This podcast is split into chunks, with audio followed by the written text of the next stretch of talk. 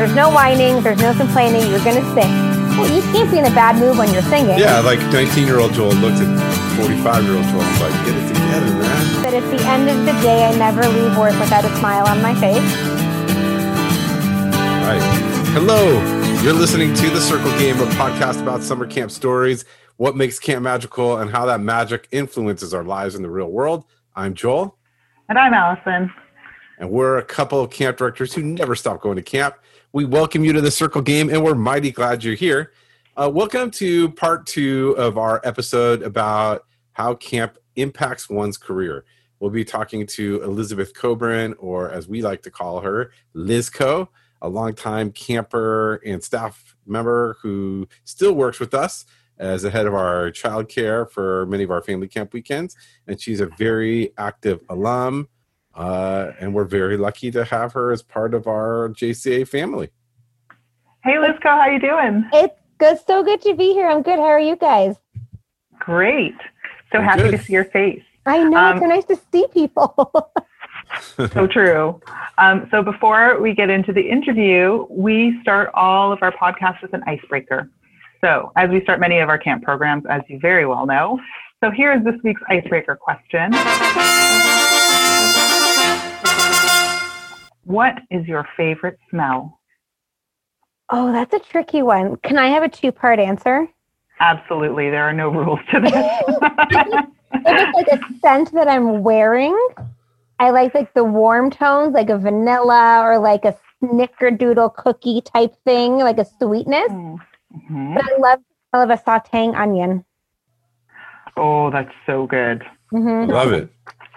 So Elizabeth Cobrin, we are so lucky uh, to have her as our family in our camp family. Why don't you tell us a little bit about how you got to camp, like how you started, and about your history at camp?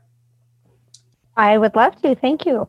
Um, I started at camp in '99. I was kind of a camp late bloomer. I was already 12, and I don't even know if you guys know this. My first summer, I was miserable. I was homesick. I hated everything. I wanted to go home wrote awful letters to my parents and bless my mother's heart she refused to come pick me up. And i stuck it out for two weeks and i went home and she said you're never going back. And i said that's fine i don't ever want to go back. And three months later i begged to return next summer. And the rest as they say is history. I was a tasker. I was in a program called neshama which i loved. Cit i was a staff member. I kind of did it all. Um, and i then left camp and returned when Allison asked if I would. And I said, okay. Um, and came back to do family camps, which is really nice that I still have a little bit of camp magic in my life. And I cannot wait to one day get back to family camps. Um, and camp kind of was the end all be all. It, it's a full circle moment. I started as a child and I'm back as a kind of grown up. Not a real grown up, but you know. I don't consider myself a real grown up either. I'm even less than a real grown up. I've regressed for sure. Yeah, like 19 year old Joel looks at 45 year old Joel is like, get it together, man. What's wrong with you? So, um, yeah, I mean, that's. Uh, that's very interesting. Behind the scenes, um, Allison, me, and David, who's even like more behind the scenes on this podcast, we have a lot of theories about kids who've gone through homesickness at camp and if they get through it how it makes them more resilient for camp and that that success later on tr- like translates to other successful moments. Um, we thought about doing an entire podcast just on homesickness and we might one day. Um, it is an interesting topic and those who get through it and those whose parents force them to kind of come back maybe against their will are teaching them these subtle lessons about not quitting and um, and perseverance and those great things. And those are hard things to teach just through like you know there, aren't always opportunities to teach those especially at young age. It sounds like your parents did that and that's really good. And if they hadn't we probably wouldn't be doing this right now and maybe we wouldn't have really gotten to know each other. So that's, that's so, very cool. it's so crazy to think about it. Yep. So this um, podcast this particular episode is about um, the lessons that we learned at camp and how those lessons made us uh, who we are in our professional world. So, uh, you know, for why don't you tell us a little bit about what you do professionally, and then you can just go right into how camp may have impacted, and maybe ways that camp has impacted your art of what you do. I am a preschool teacher. I have been for the last 14 years um, at a private school in LA, and I teach two and a half and three year olds. Um, this year is much different than every other year, but usually I have between 15 and 18 children in my class. And I absolutely love it. It is exhausting. It is mentally and physically exhausting. Um, but at the end of the day, I never leave work without a smile on my face because these kids are just the sweetest, most loving, and challenging children. And I say I think at least once or twice a week, I mention or think about something I learned from camp. Um, my big thing that actually this year, so with COVID, we are back teaching in person. Um, it is extremely difficult and challenging, but it's we always have little pockets of time where we're early to the playground or someone other group is taking longer at music and i have find myself with these little children looking at me and i'm in the moment going okay what do i do and that's where camp comes right in because you always have those moments where at camp where it's like there's nothing programmed, there's nothing on the schedule, there's no one telling me what to do, and you just got to think on your feet. Um, we make up songs, we make up dances, we do fake yoga, we do all sorts of things that are directly from camp. Um, and the bigger picture, even larger than that, is learning how to work with other people. At camp you're thrown into here you're going to live with your co-counselor for two or three or four weeks and we really hope you like each other. And the rest is up to you as people. Um, and not everyone's easy to work with. And at camp you learn to work with people and live with people.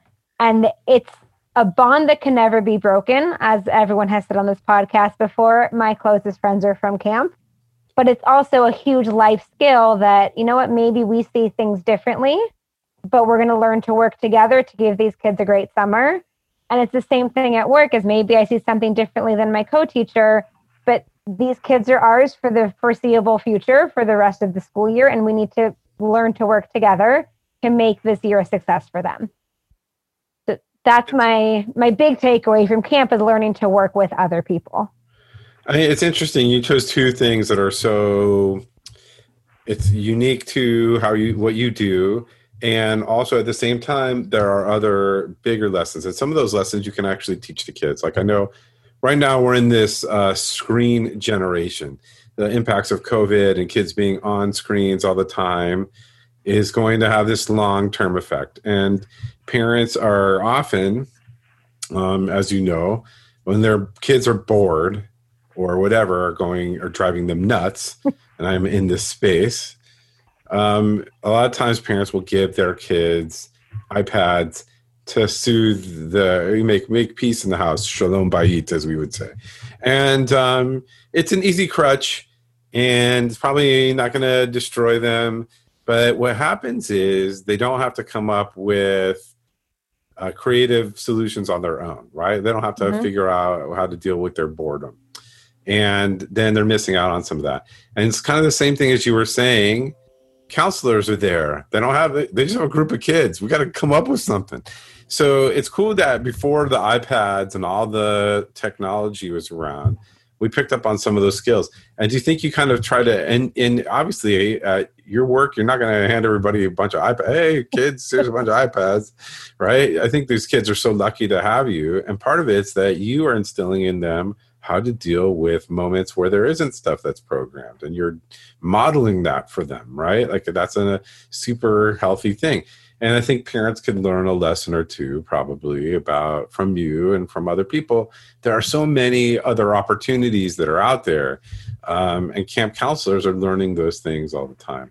But the other big one is this whole idea of working with people uh, who are different than you um, and who may think different and act different than you. And that's such a that is such a life skill, right? Um, and so now, do you bring that to?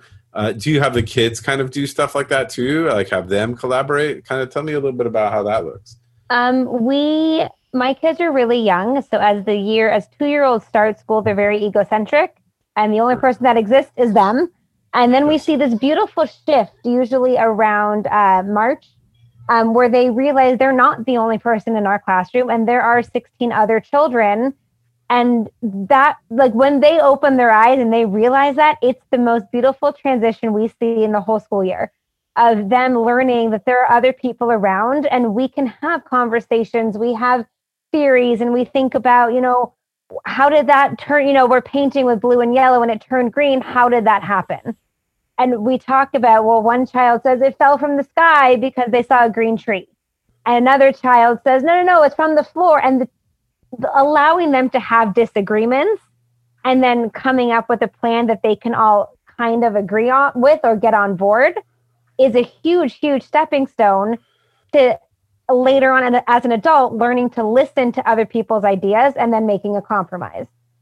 Um, so it's we see it as young as two and three, and it's a direct. I mean, you go to summer camp and that's the same thing. You want the top bunk, someone someone else wants the top bunk. You're going to have to figure out a plan to make a compromise. Yeah, you know, camp is unique in the fact that kids are staying there and living there amongst other people. And you can put on a show for a little bit. Like, I'll play along with these people and do what I have to do to get through the day or whatever. But when you live with them for a couple weeks or a week or whatever, or even a weekend at camp, and you're living with these people day in and day out, eventually that has to be very real. And a lot of kids are learning that for the first time. A lot of staff people are learning that for the first time. And in what you're, and as you were saying those words, I'm remembering, you know, the 1968 task video with Jerry Ringerman and at one point, he addresses the camp. For those of you who know who've been to camp and watched the task old task video, and maybe we'll get a clip of that or something. I don't know. That might be too much work, but we'll, I'll try to look into it. He talks about realizing that you're not, um, that you're not. That it's not about you, and that the things you do impact other people, and the things that other people do impact you, and that's community. And and kids learning to live in community without parents around to lean on. That's a parallel between what you do there, right? The kids are living in a little tiny community of little tiny munchkins at your place and at our place. They're living for an extended period of time. And in both places, they have to, you know, it sounds like they learn it first with you and they have to relearn it again and now and i think we all have to as adults god forbid i call us that i think we have to relearn that again you know? Like it's a, something you have to relearn quite a bit. It's funny that uh, you mentioned community. Um, my kids in my class this year are very into who we see every day. So we're very spaced from other people but we have the maintenance team and the facilities crew that are you know helping us cross the street safely and cleaning up the playground when we leave and my kids, without me even saying anything, go up every day, thank you. And they're asking their names and they're learning, you know, there's two people with the same name. How silly is that?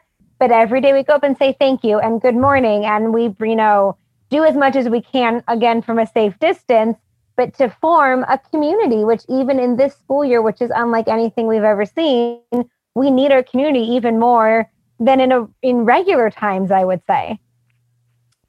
It's true. Um, I think it's an opportunity. There is some opportunity for teaching there about that and about and uh, and also about gratitude, right? Like I, I, think that was another thing you mentioned there.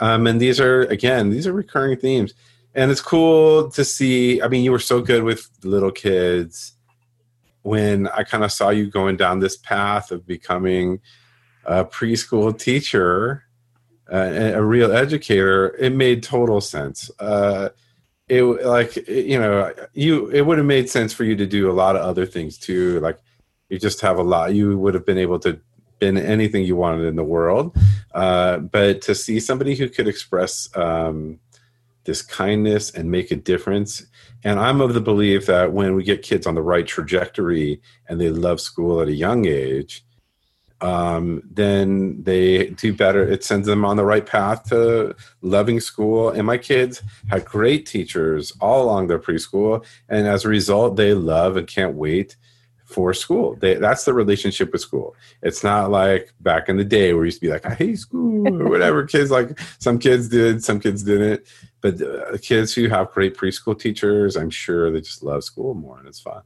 And I could see you making it fun. I mean, do you some of the fun aspects that you add? And you talked about some of the creative things that you do, um, but about making your the experience for the kids fun. Do you think some of that was shaped by your camp experience too? Uh, a hundred percent. Um, we at camp, as we both, everyone listening knows, who went to JCAs, we never had all the resources we actually needed. Um, and we learned to MacGyver things and get through it and and figure out to work with what we had. And it's the same thing at school. If I need something that isn't immediately there, I'm just going to go to plan B because camp taught me you got to be versatile and be able to work with what you have. Um, and my other favorite thing about camp is I one summer had a cabin that hated mornings, um, much like I still don't like mornings. Um, and every morning until after breakfast, they were just so difficult and so stubborn. And I finally got so fed up with it that my co counselor and I said, if you have any complaints in the mornings, you have to sing your complaints. There's no whining, there's no complaining, you're going to sing. Well, you can't be in a bad mood when you're singing. And they'd walk around camp and they would just sing. And it made them laugh and it made me laugh. And that's one thing I can make up a song about anything at any time while I'm walking through the hallways at school. Today, my kids were singing about having crackers and cheese for snack today because that's the moment we were in. And I do think I listened to the podcast with Ravo, obviously, and music is hugely important at camp. But kids and music, it's just it it works and there's some sort of magic there that happens that you start singing something even if a child doesn't want to hear it if it's in a song they're going to be able to like it sinks in better um those kids who have you as their teacher they're the luckiest kids ever and uh, I agree. I, the, the, kids who had you uh, as their counselor, those select handful of kids, uh, I'm sure a greater percentage of them stick at you know stuck at camp, probably became counselors, and were you know learning from you. And um, I just think that uh, it just speaks volumes. I think that being a great counselor is an art form. It takes a lot of, um, and you mentioned just a handful of skills, coming up with things, MacGyvering, you know, uh, doing stuff from from nothing. It, it's a creative art form, um, and to get your kids to be in a good mood when they're not, to deal with challenging behaviors, all of those things are an art form.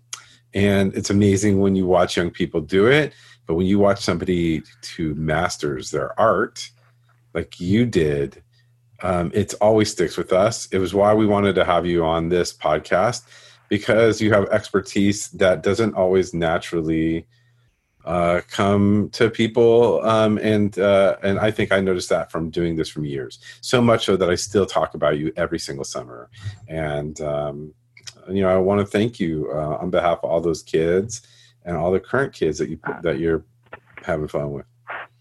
Thank you. Uh, camp, even my camp kids, I still refer to as my kids, and I see on Facebook are doing amazing things and and it's it's something that like camp just it stays with you it doesn't go anywhere you may leave camp i always say you can take the girl out of camp can't take the camp out of the girl um, and it's just always it's going to be a part of me forever and and it's a part that i'm very lucky and very blessed that i got to experience so lizco but before we end things with you also i have to say i'm surprised that one of the things that you didn't say about how camp impacted your work is your ability to be fired you know, I was thinking about that and I was like, I don't know. I don't know how that would come across. But I did, I did think about that because I took it like a champ every time, Allison.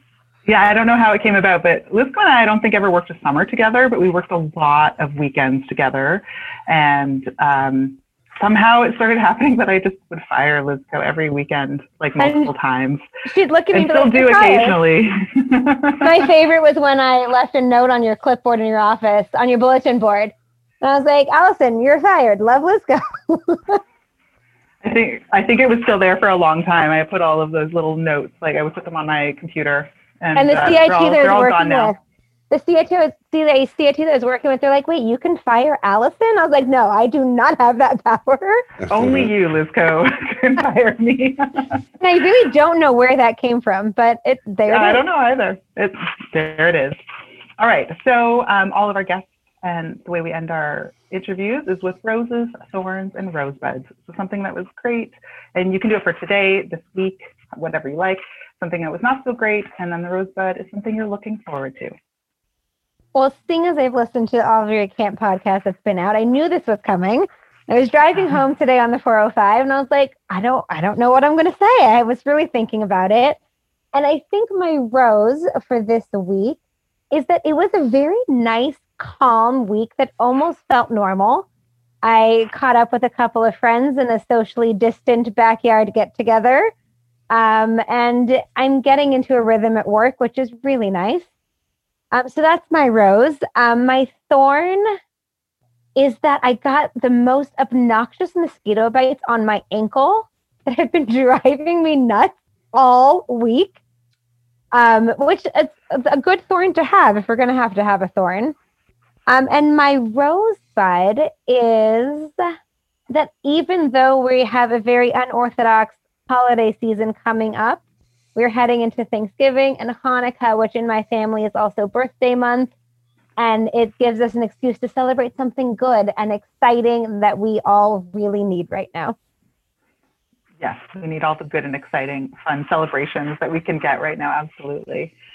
Uh, well, thank you so much for joining us. And it was so great to see you and also just to get some insight about how camp has impacted your work. And um, it's really always a pleasure when we get to spend some time together. It was so nice to see both of you. I hope soon we get to see each other in person.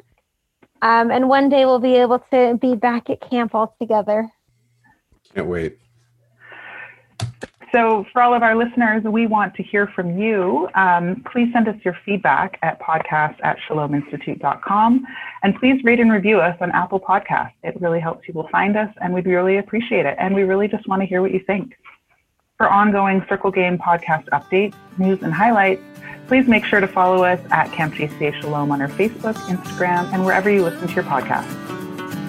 At all our camp programs, we don't say goodbye. We say La Lahitraot, which means until we meet again. La Lahitraot. See you next time on The Circle Game.